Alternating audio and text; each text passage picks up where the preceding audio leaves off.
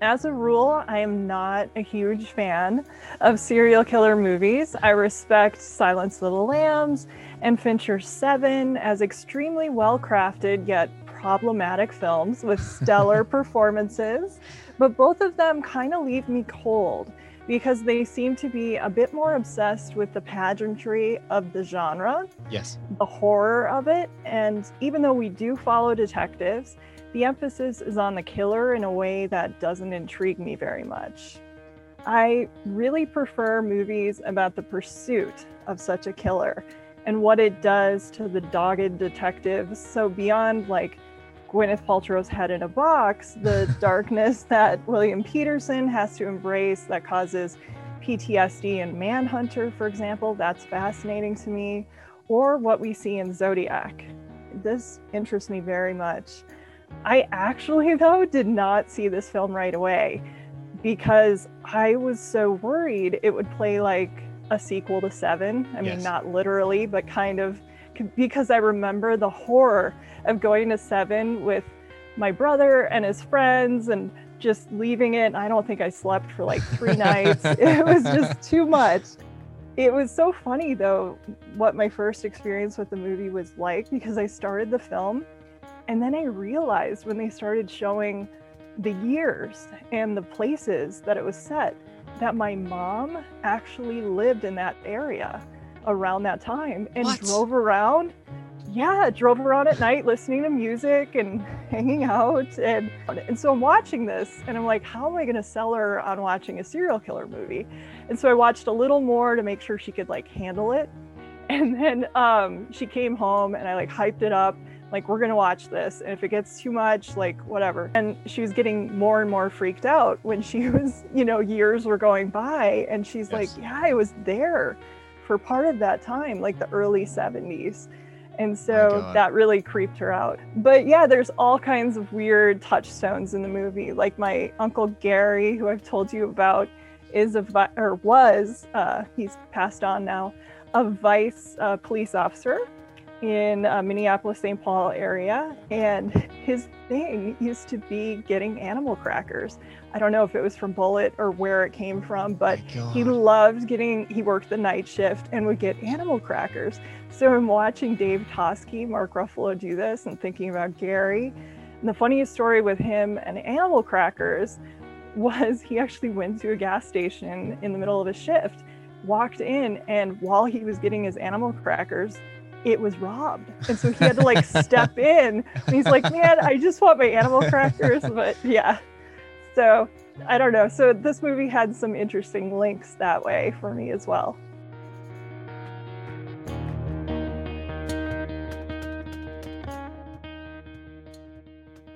Welcome to Zodiac Chronicle, a 24 part investigation into David Fincher's 2007 genre altering masterpiece, Zodiac.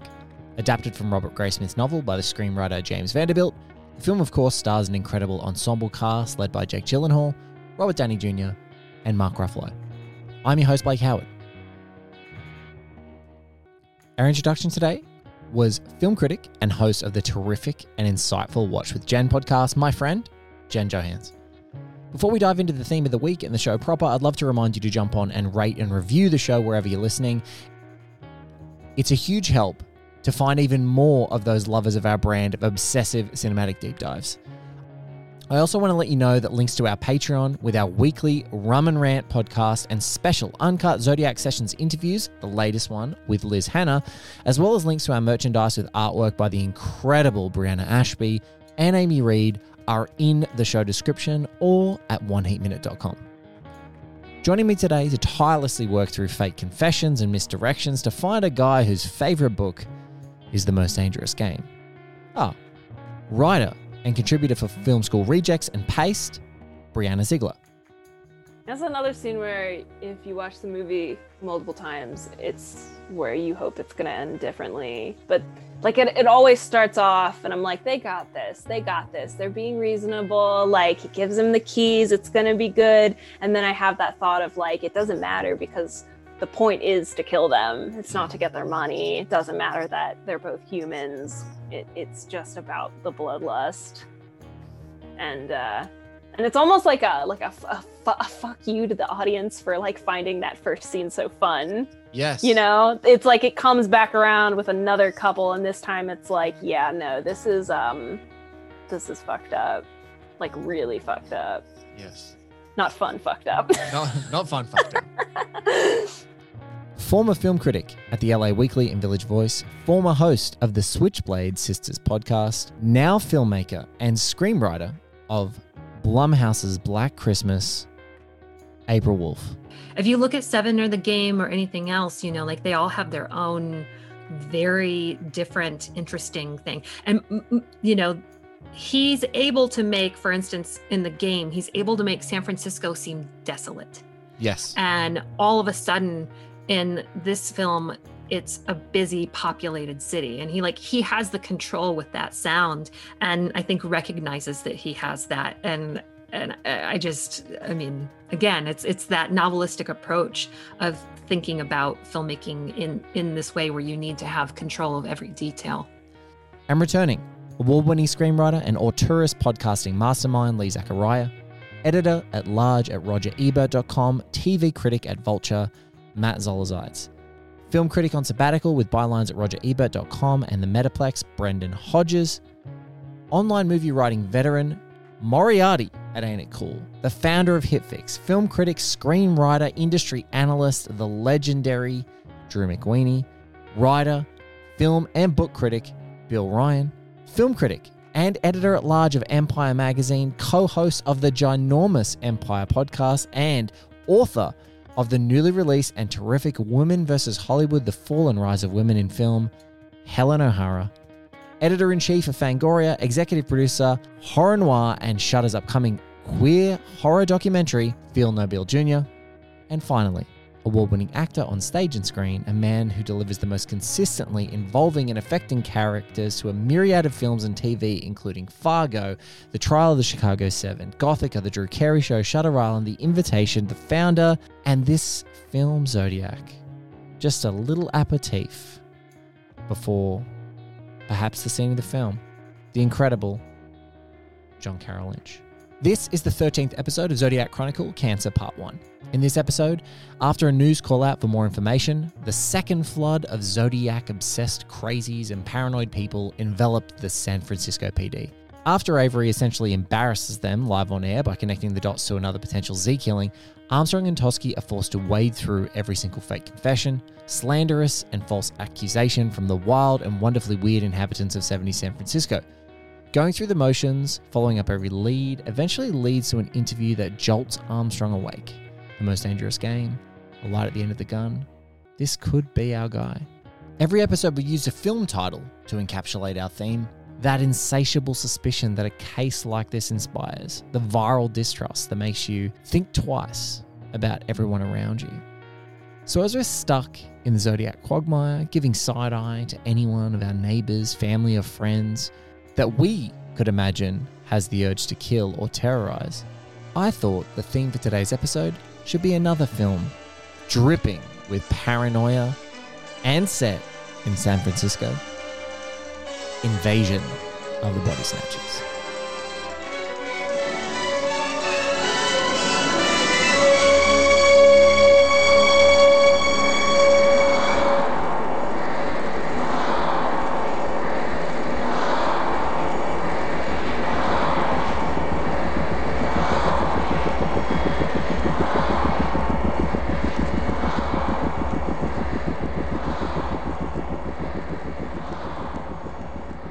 Let's get to the scene. We're left off after an altogether frustrating encounter at the Riverside PD, handwriting samples, communication with police and media. The most legitimate suspect for Donal Logue's Narlow, Ruffalo's Dave Toschi, and Zach Grenier's Mel Nicolai. Yet, John Mahon's stubborn and old school Riverside captain likes another guy and thinks that cooperating is sharing information with the Chronicle. Bridging the added insult of Narlow saying, well, There's your press agent. Talk to him about it. To the injury of having their pants pulled down on television and the latest wave of sicko fans, Fincher selects a loop from a track from a landmark soul album, 1969's Hot Buttered Soul by Isaac Hayes. The song. Hyperbolic. The mesmerizing rhythm of the bass riff and the punctuative guitar flange give rhythm and soul to the soul sucking encounters with bad actors looking for a fast track to infamy, or those so incredibly fearful that the world is filled with zodiacs. Here's Phil Nobile Jr. on a fact that I think is very pertinent to this case and this town and the state of Western civilization for about the last 40 years. People are unwell. Yeah, I mean, a quick a quick guess to that would be that we are uh, severely underserving the mentally ill in my country. And, uh, you know, th- this is someone that should be either medicated or in therapy or, or uh, supervised. And you know, our, our streets are lousy with homeless folks who are, you know, aren't aren't just you know down on their luck. They, these are mentally ill people that aren't getting treatment, and I think there's very much grades of that. And you know, any, any sales job I've ever had, or any, you know, where I've had to call strangers, you you wouldn't get to the end of the day before you get a just a, a random person on the other end of the line who's just not well. And uh, you know, I think that it's it's all different shades of, of that. And and in a city, and in a city like San Francisco, where there's a lot of uh, uh, fringe fringe dwellers sounds derogatory, and I don't mean it that way, but um, pe- people that aren't you know middle of the road meat and potatoes, uh, you know, Americans. Where they're, like I said, the it. There's a lot. There's a lot of young people. There's a lot of there's a lot of substances in San Francisco back then. I think the city, like the Tenderloin district and all that, it just attracted probably a higher than average uh, quotient of, of mentally ill folks. And so that's why you have a police department full of people saying they're the Zodiac or the Zodiac's their neighbor. The other thing that I think is so amazing about the movie and so which so like is such a smoking gun about it being a post 9-11 thing is that it, he even stops the letters fairly early. Yeah. Like the bulk, the bulk of this movie is just people spinning out from this fairly concentrated campaign, right? Yes. And I think that, you know, what you just said about um, xenophobia and mistrusting, you know, Middle Eastern folks and, and brown folks in your community, I think we're still feeling that from 9 11. Yeah. Uh, it, it just keeps going, and we'll be years undoing all of it. You should have called me, Paul.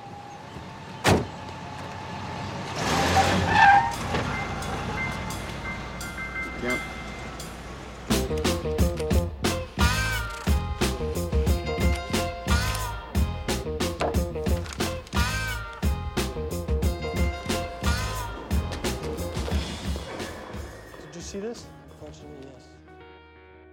So the scene starts with a clipping, ever so delicately being extracted from the paper.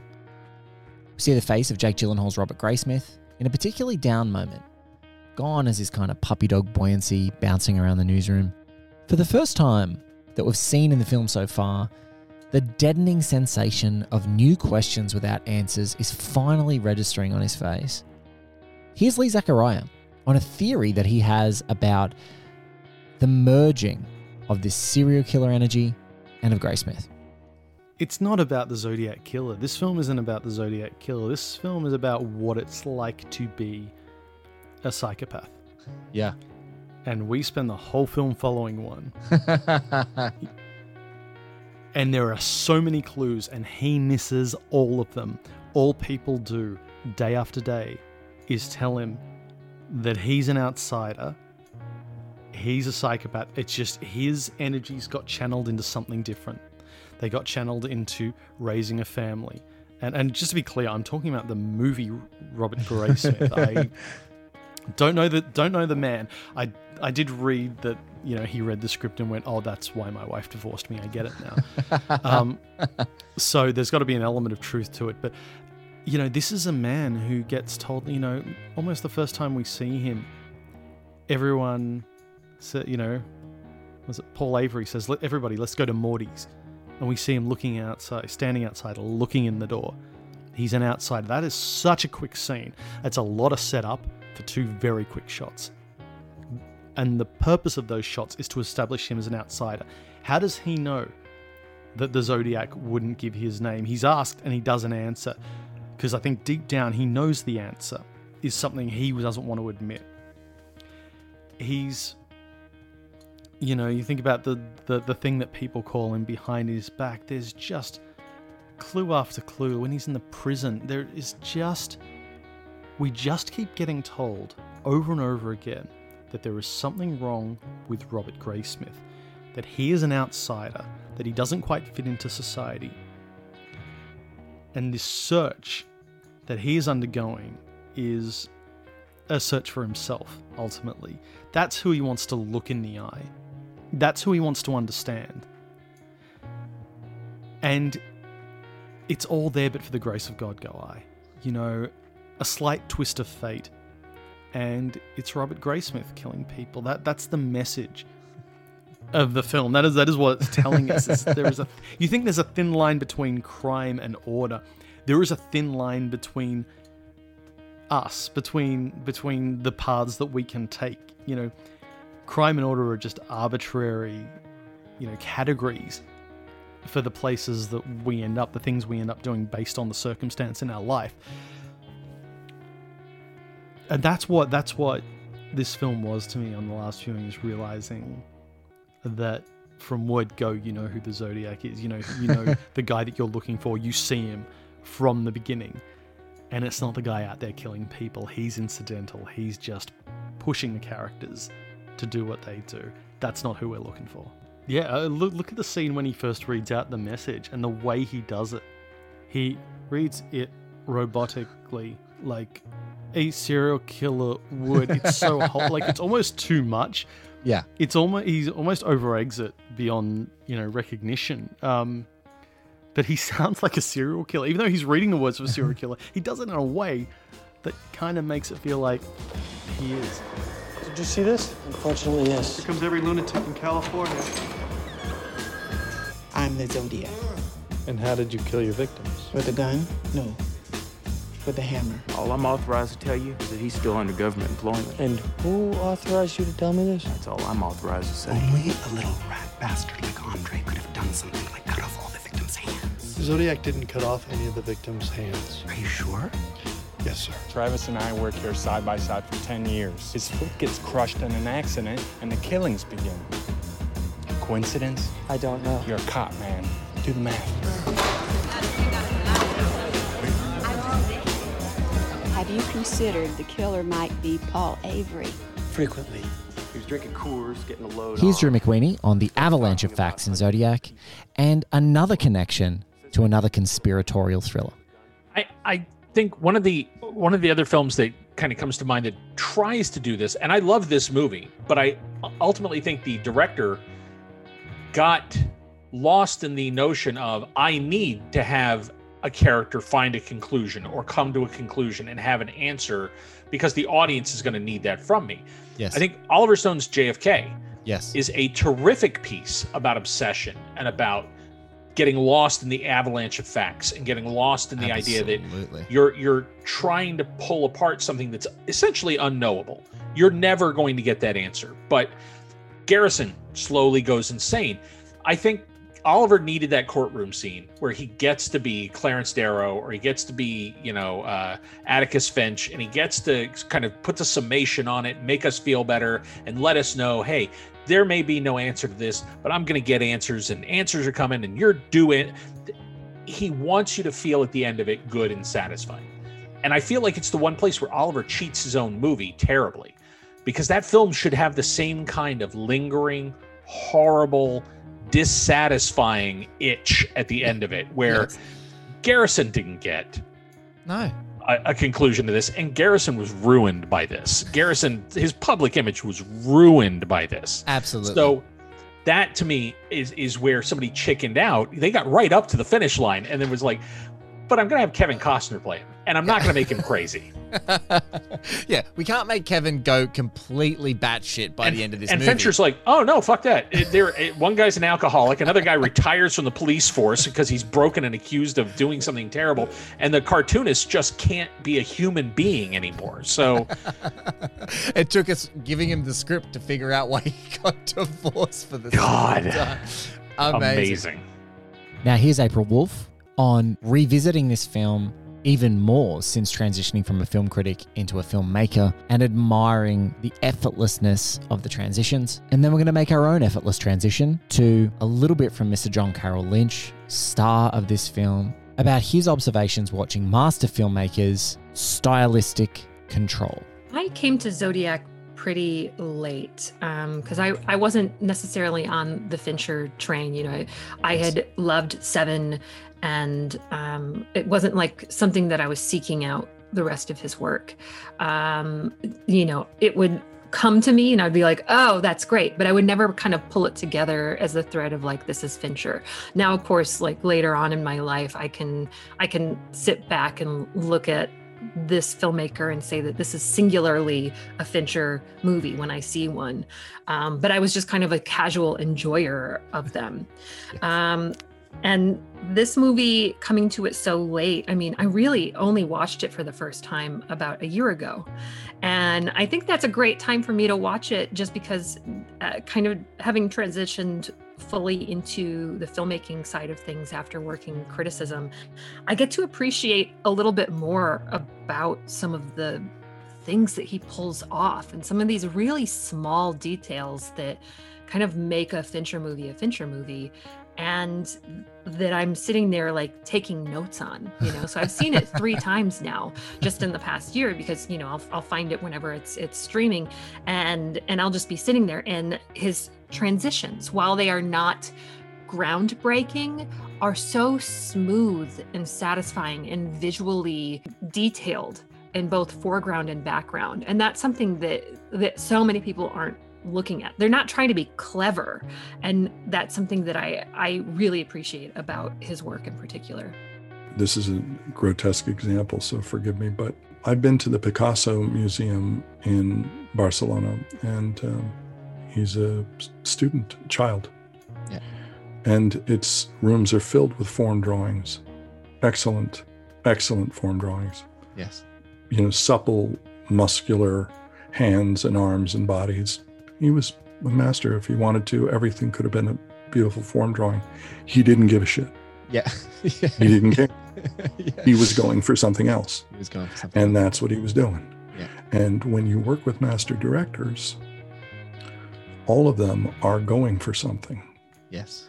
And I've never worked with Soderbergh, but other master directors I've worked with are interested in individual things, whether it's a kinetic energy, whether it's a kind of control that we're talking about with with uh, David, and and um, and um, you know there are, it, and it all boils down to what their interests are. Yes, and it's amazing to me when I watch a movie from a director with an established set of interests, and they suddenly do a movie that has none of them. Yeah like David Lynch and Straight Story, yeah. or uh, Todd Haynes and Dark Waters. Yeah. Those two movies should have been made by somebody else. and they just dropped absolutely all of what they do and did something else. And to be able to do that, to have that kind of control of storytelling, to to take to not only to look to learn to be like, it would be like Eric Clapton coming on stage and going, uh, "Hey, everybody, uh, I'm going to play the next 90 minutes like Carlos Santana," and and then he does it, and you go, "Well, shit." You know, like uh, it's hard enough to play like Eric Clapton, and now you're going to play like Carlos Santana. Like that's that's what you know those two directors that I'm pointing out did in those movies. They just. What's the easiest choice you can make? Window instead of middle seat? Picking a vendor who sends a great gift basket? Outsourcing business tasks you hate? What about selling with Shopify? Whether you're selling a little or a lot, Shopify helps you do your thing, however you cha-ching. Shopify is the global commerce platform that helps you sell at every stage of your business. From the launch your online shop stage to the first real life store stage, all the way to the did we just hit a million orders stage? Shopify's there to help you grow. Whether you're selling scented soap or offering outdoor outfits, Shopify helps you sell. Wherever and whatever you're selling, Shopify's got you covered. Sign up for a $1 per month trial period at shopify.com slash try. Go to shopify.com slash try now to grow your business, no matter what stage you're in. Shopify.com slash try. They just did a different movie because they can. And um, and um, I I I, I find that um, astounding. There's not a more Alan Pakula movie that's ever been made that wasn't Alan Pakula than Dark Waters. It's it's it's Yeah, like it's yeah, like watching like like just watching that. And I'm like, this is. I mean, Alan Pakula. Yeah, it was an angel on Todd Haynes' shoulder. It's Yeah, it's it's, it's that's the kind of movie that this is. Yep. And it's you know there's no melodrama, there's no bright colors, there's no there's no sense of kind of co- costume style. There's no there's there's no moving cameras. There's there's no there's no you know But nonetheless, it is a pretty much staggering masterpiece of a movie. fantastic film. God, fantastic film. Such a good film. Heartbreaking, just heartbreaking. Yeah. Yeah. Yeah. So that's uh, you know David's uh, David's mastery of of all of it, from soup to nuts, is what he's learned and what what he can bring to bear. If he wanted to do a different kind of movie, he could. His foot gets crushed in an accident, and the killings begin. Coincidence? I don't know. You're a cop, man. Do the math. Have you considered the killer might be Paul Avery? Frequently. He was drinking Coors, getting a load on. Starts talking about hunting people, like that book. It says how you can put a light at the end of a gun to use as a sight in the dark. 26th of July 1971, more than two years after the murder of Darlene Ferrin and the maiming of Mike Mageau, Armstrong dutifully takes notes with another potential lead. Paul Schulze plays Sandy Panzarella, who stares intently at John Hemphill's Donald Cheney. Even before Armstrong is physically compelled to straighten up his posture, Schulze's focus to Sandy is telegraphing the importance of this upcoming message. It's been eight months following leads, as the chyron lets us know, digging straight down to get out of a well, as it were. Like that book. It says how you can put a light at the end of a gun to use as a sight in the dark. He said that. Yeah. So I asked him, how would you get away with it? And he said it'd be easy because there'd be no real motive to the thing. Then he said he'd write letters to the police and call himself Zodiac to mess with them. They like messing with people.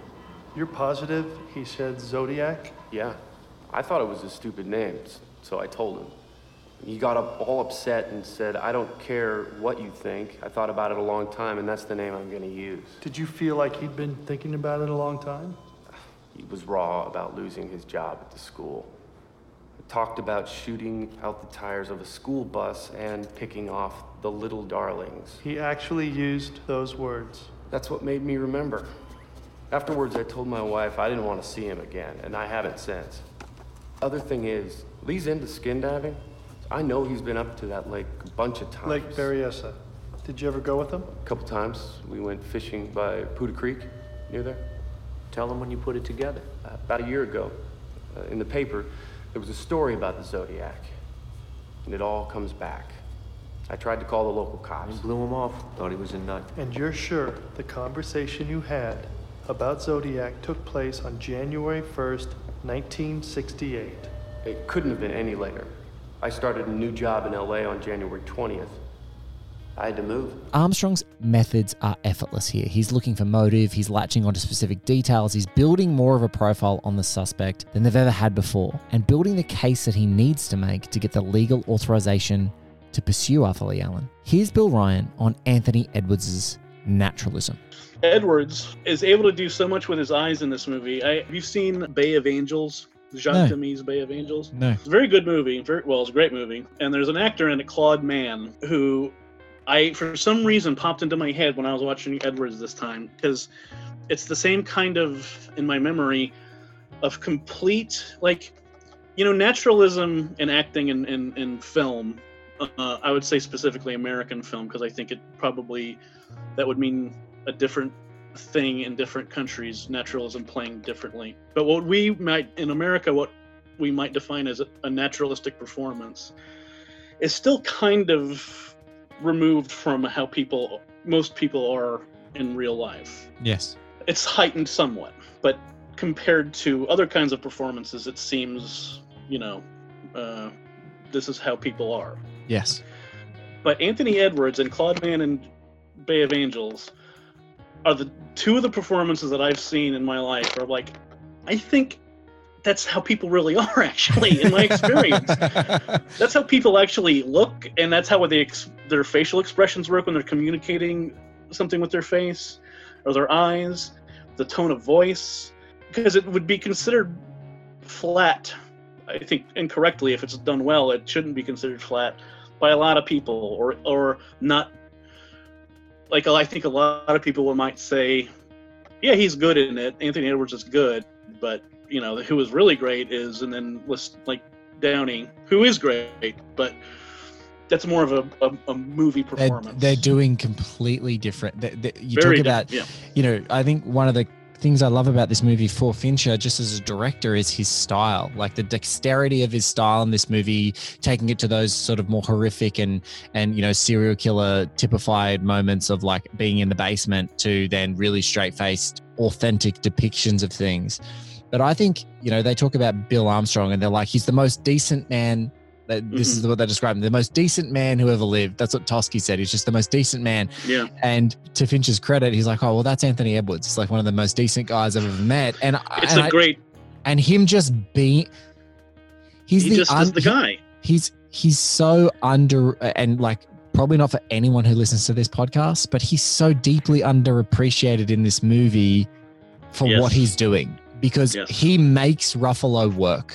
He makes Toschi work. He eh, the, everything about their interplay and the balance of the their entire weight of the movie is on how they're relating with one another. So when Anthony Edwards shows up, listen to that commentary, Ellroy, who spent a lot of time with homicide detectives, says, "That's my guy." yes, he He's like, "That's that is that's him. That's that is a a a, a, a Los Angeles, well, San Francisco, but that that's a, a, a, Calif- homicide detective, a Californian homicide detective. California homicide detective." That's Yeah. and I and I not that I have spent a lot of time or any time with any homicide detective, but I, f- I feel watching it and it's like this guy is a this guy's a homicide detective. It's like the old uh, anecdote about Harrison Ford when he was first starting out and he had some uh, extra part and uh, he I don't know if this uh, I I don't know if he would have auditioned for a part like this or if this was why he didn't get a later part. But anyway, it was basically the part was a grocery store clerk, and some casting director or somebody said to him after seeing either the audition or the part in the movie said, "When I saw that, when I saw you do that, I didn't think there's a movie star." And Harrison Ford said, "I thought you were supposed to say that's a grocery store clerk." Watching Anthony Edwards I feel that that's a homicide detective. That's that's. Uh, I just think he's he's so just he's the he's the man he's playing in in in that movie. First, 1968. It couldn't have been any later. I started a new job in LA on January 20th. I had to move. This is my problem. This this guy. Arthur Leigh Allen? This guy Lee just lays out his entire evil plan to a fishing buddy on New Year's Day. I don't know. He's angry. He's uh, been drinking, been thinking about it for a while. I can buy that. So why didn't Cheney contact us sooner? I checked. He did. First recorded contact with the police department about Allen was uh, in Pomona, January 10th, 1970. He just got lost in the shuffle. Did Cheney have anything against Allen? Did Allen screw his wife or anything? We're going to do a full background check. But I got to tell you, I like this guy. So let's pull some handwriting samples. Hi. Here's a conversation with Helen O'Hara about the uniquity of the American serial killer and a little bit of a chat with Matt Solid around the disappearance or the evaporation of serial killers in the modern age. No, I think I think it's more just the fascination with the the nature of this kind of crime. I was thinking as well about um, Sandman, the Neil Gaiman comic Yeah. book series. Yeah. So there's a there's a, a a scene in that, a storyline in that, where somebody ends up at what's called a serial convention, spelled with a C. But wouldn't you know it? It's a cover for a serial with an S convention and a sort of, you know, uh, meeting of serial killers. And it is kind of just a fascinating, it's only a little tiny thing in the books, but it's just a kind of fascinating look into these mentalities and these sort of self delusions and these weird, otherworldly almost priorities. And I don't know. Neil Gaiman's also said that Europe is spooky because it's old and America is spooky because it's big. Yes. And I think there's there's elements of that in this film as well. Like it's just it's such a big job to find one person amid all of this sprawl. You know, if these are completely motiveless crimes, if there's no sort of, you know, James Gumb uh, link to the first victim, Yes. then where do you start? You know, and there's no particular forensic evidence. There's obviously no DNA at the time. There's so little to go on. And they can't, and the jurisdictions can't easily share information on this stuff. I mean, that's what's interesting, I guess, about Manhunter is that they start this process of kind of trying to tie these things together and try to share information and and figure this stuff out. And I think that's why the Zodiac killer maybe um, struck the public imagination so much was that he was the one to put the pieces together and he was the one to say these are all connected because there's no reason to think that the police would have done without that. Maybe the first two, in that it's cou- or maybe even the first three couples, you know, at isolated locations, maybe, but they were all juris- different jurisdictions, so it doesn't even follow there And, and different weapons. and different weapons and and like he wasn't very good at killing people like i don't mean to you know victim blame here or whatever but like you know he's he left people alive at the scene. And i mean it's when you're watching it in the film as well when you're watching it, you're like well those people are super super dead immediately. But like they weren't. They lived long enough to talk. Do you know what? And this is getting a little bit away from zodiac but i remember when when on New Year's Day 2020, I thought to myself, you know, what we've actually done really well here because for the last, I think, 500 years, I think 500 anyway, maybe 600, there has been a major European war in the teens of of every century. Right, so not just the First World War, but you know, Yeah. century before that was the Napoleonic, century before that the War of the Spanish Succession, century before that I forget, but 30 year war maybe. Anyway, but every single beginning of a century in the teens major european war. And i'm like dudes we did it. We got through. No war. And then 2020 happened. So you know it does you're right it does feel like we're like things are unsettled again. And so the time for films like zodiac may once again have come. And what's interesting like again like comparing it to 100 years ago there are virtually no films from the time No. about the Spanish flu. There's there's almost I think there's a couple of mentions in silent movies that we have, but like almost nothing. Like nobody and nobody really wrote about it particularly. Nobody really wrote music about it. Nobody really, No. you know, not to any great degree at least. I'm sure there are scattered bits and pieces. Um, and I feel like there's an there's an element of that. Like when that Songbird film was announced that deals with last year, everybody's like, "Oh, fuck off! Literally, get it away from me. Hide it. I don't want to know. I don't want to know about it. I don't know. I have no interest in it whatsoever. We've been here. Let's move on. Um, You get that. and- you get that press screening invite the UK. you just Oh, like, fuck off, and they go, Helen. You're like, no one wants this. Okay, I mean, go back to the yeah, distributors. Bring it out in a year. Just yeah, no. I mean, obviously, I, I will watch it because I have to at have some to. point. But like, Yeah, I'm not. You know. I'm not relishing the, the prospect. I just so yeah. So I, I feel like there's some things that we deal with by not by saying okay, that's over. Let's move on. And I think there are things that we deal with by actually, you know, facing them. um, and it's weird, isn't it? Because you know, this this case did inspire a big film of the time, A huge. very film. closely, huge film, and um, and Dirty Harry, you know, saved the day and saved the school bus, and all was well. But there is a, a danger that we're a sort of Dirty Harry society, right? That there is a danger that we are um, processing things the wrong way. Like in in this country, there's a lot of chat about people not wearing their masks properly, or you know, standing too close to you in the supermarket, and not enough about the government complete failing on at every possible stage. Blame what we see. We blame Yeah. the person in the grocery line who's standing a bit too close and whose mask is under their nose or whatever, instead of thinking about no systemically what's wrong and systemically what's happening, and overall what is the big picture here and how can we figure this out and not just figure this out, but you know in this in the case of this film like how can we get evidence? How can we action this? How can we actually br- make a case against this person? Even if we find the right person how do we prove it? Um which you know spoiler they don't so. And you know that's another thing though going back to something you were saying earlier this you know this emergence of the serial killer um i don't remember who said it and it's probably more than one person but there is a theory that the serial killer emerged because essentially in the united states because the united states had gotten too big to be governable Yes. and and and by the time we got to the mid 90s when dna evidence came in video surveillance became more common and then finally we get to the turn of the century when everybody starts carrying around a cell phone that doubles as a tracking device Yes.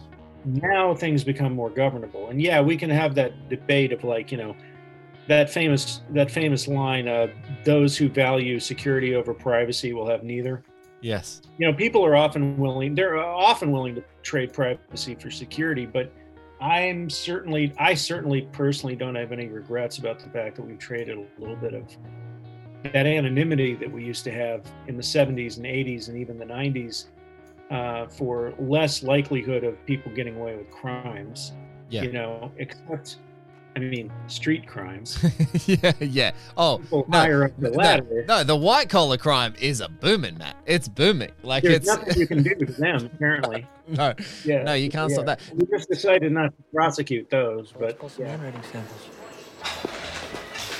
Hi. I talked to Sherwood. He got the samples. What are you having? BLT. So, the check stubs are awash. There's not enough handwriting. The application's got more, but it doesn't look like Z, so he can't rule them in, but he can't rule them out either. Well, that's vague. He needs more samples. Also, our guy is a pervert. When Bell got the application from Valley Springs, they told him that Allen had been fired for touching kids. Touching? Polite euphemism. So what do you want to do? Make some phone calls. Are you done with the price? Go ahead. Here's Brianna Zigler on something that I feel every single time I watch this movie. At this precise point, she sums it up just so well. Man, I hope it goes down differently. it's so measured and it just i don't know it's not and there's another thing about it where it's like i feel like every time i watch it i want there to be a different outcome like i was watching it last night and i'm like all right robert Graysmith, he's gonna figure it out this time. He's definitely gonna get it. Like i you know it's like it's like i have other movies like that too where i've seen them so many times but i still every time i think like all right this is going to go a little bit differently. Like and i don't know how to because it's not like every movie that i'm not like that with every movie but but this one in particular i don't know what it is about it where i'm just like maybe things will go differently this time and i love revisiting it to to, to give give it that opportunity to like to try and fix things because i want i want them so bad and and and it's such a like and it's also weird to want to revisit again when you know nothing's going to get solved. Yes. But at the same time, every time I watch it, and I realize this also at the end, it feels so it feels so definite that it had to have been Arthur Leigh Allen. And I like and and when that text pops up on the screen and when he's wrapping everything up and like I I, I feel like I sit through deja vu and I'm like, oh my god, it's definitely Arthur Leigh Allen. How did I forget that? But that is it's it's it's this movie where it's like every time I watch it, it's like I'm I'm re I've I've restarted the mystery and I don't know what's gonna gonna happen. Go ahead. Did you and Mr. Cheney have a chance to look at the copies of the Zodiac letters we sent you? Yeah, some of this stuff is pretty creepy. Yeah, I mean, creepy like Lee. He, he misspells words like that. He thinks it's funny. What about the handwriting? I don't know. Don't you have experts for that stuff? Our man at question document says it's inconclusive. Maybe he did it with his other hand. The letters are a little too neat for someone to have written with the wrong hand. But not for Lee, right? What do you mean? He's ambidextrous. He can write with either hand. Didn't you guys know that? In everyday life, Allen uses his left hand. Job applications, letters to friends, etc. But he writes the zodiac letters with his right hand, producing a different handwriting that he can't be linked to. We gotta see this guy, Chief. Where is he? Vallejo, he works at Union Oil in Pinole. His brother's up there too. See them both. Make sure you call Mulanax. It is his backyard. All right, because that works so well for us in Riverside. Cooperation, that's us, at all costs. In the spirit of cooperation, here's the final word for this episode with Mr. Brendan Hodges. Well, exactly. And I guess the next point would then be to what extent is that, you know, a kind of self deceit? To what extent is that Yeah. putting all the facts together to make sense because you have to let them make sense? And I'm not saying that against Graysmith's credibility or that I think he's wrong. What I am saying is that, you know, it also in the case of JFK and Libra, DeLillo did the same thing. He looked at every document he possibly could have, and he made what he thought was a very compelling explanation of what went down to the best of his ability. He made it in good faith. He wasn't dramatizing this to be, you know, postmodern and to make all of these high-minded points. No, he genuinely thought his depiction of the JFK assassination was true truthful. Was it? Probably not. A bunch of people are like, I don't think it was. And what I'm really driving at is what Zodiac as a movie does, and perhaps Graysmith himself did to some extent, was that even if the facts do go together in a way where you could be satisfied, our instinct to make sense of facts that are only half facts and some are unreliable and some are not and so forth is so powerful that it can crystallize belief under the pressure of our need for resolution.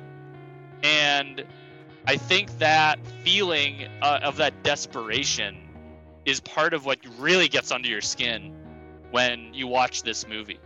Feeling that immense weight of, you know, it's like being, you know, in molten lava watching diamonds form, and those diamonds are truth, and you're trying to find it. But then there's also equally things that are forming in all of that molten hell that look like real diamonds and they're not right? They're and that that's the whole thing and it's hard when you're in that situation to tell the difference.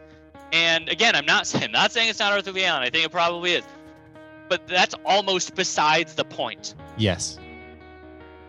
because our need for belief and our need for resolution is so powerful we have to believe it's him even if it wouldn't be That concludes episode 13 of Zodiac Chronicle Cancer Part 1. Be sure to subscribe to the show so you're the first to know about all upcoming episodes. If you can't get enough, Unplugged Zodiac sessions will be available exclusively on the One Heat Minute Patreon, linked in our show notes. This fortnight is Liz Hannah, next fortnight is Helen O'Hara. This episode of Zodiac Chronicle was researched, written, and presented by me, Blake Howard. The music of Zodiac Chronicle is composed, produced, and performed by Chris the Duff Duffy from Los Espinas. Our companion I Am Not Avery Zodiac Chronicle stickers were done by the talented Amy Reed, who you can find on Instagram at, at ai.me.me or via email at amy.reed0310 at gmail.com. And if you really want to see their beauty, the best way to see it is up close. Go and buy yourself a pin. Thank you so much for listening. Next episode is a big one. Until next time. Good. Bye.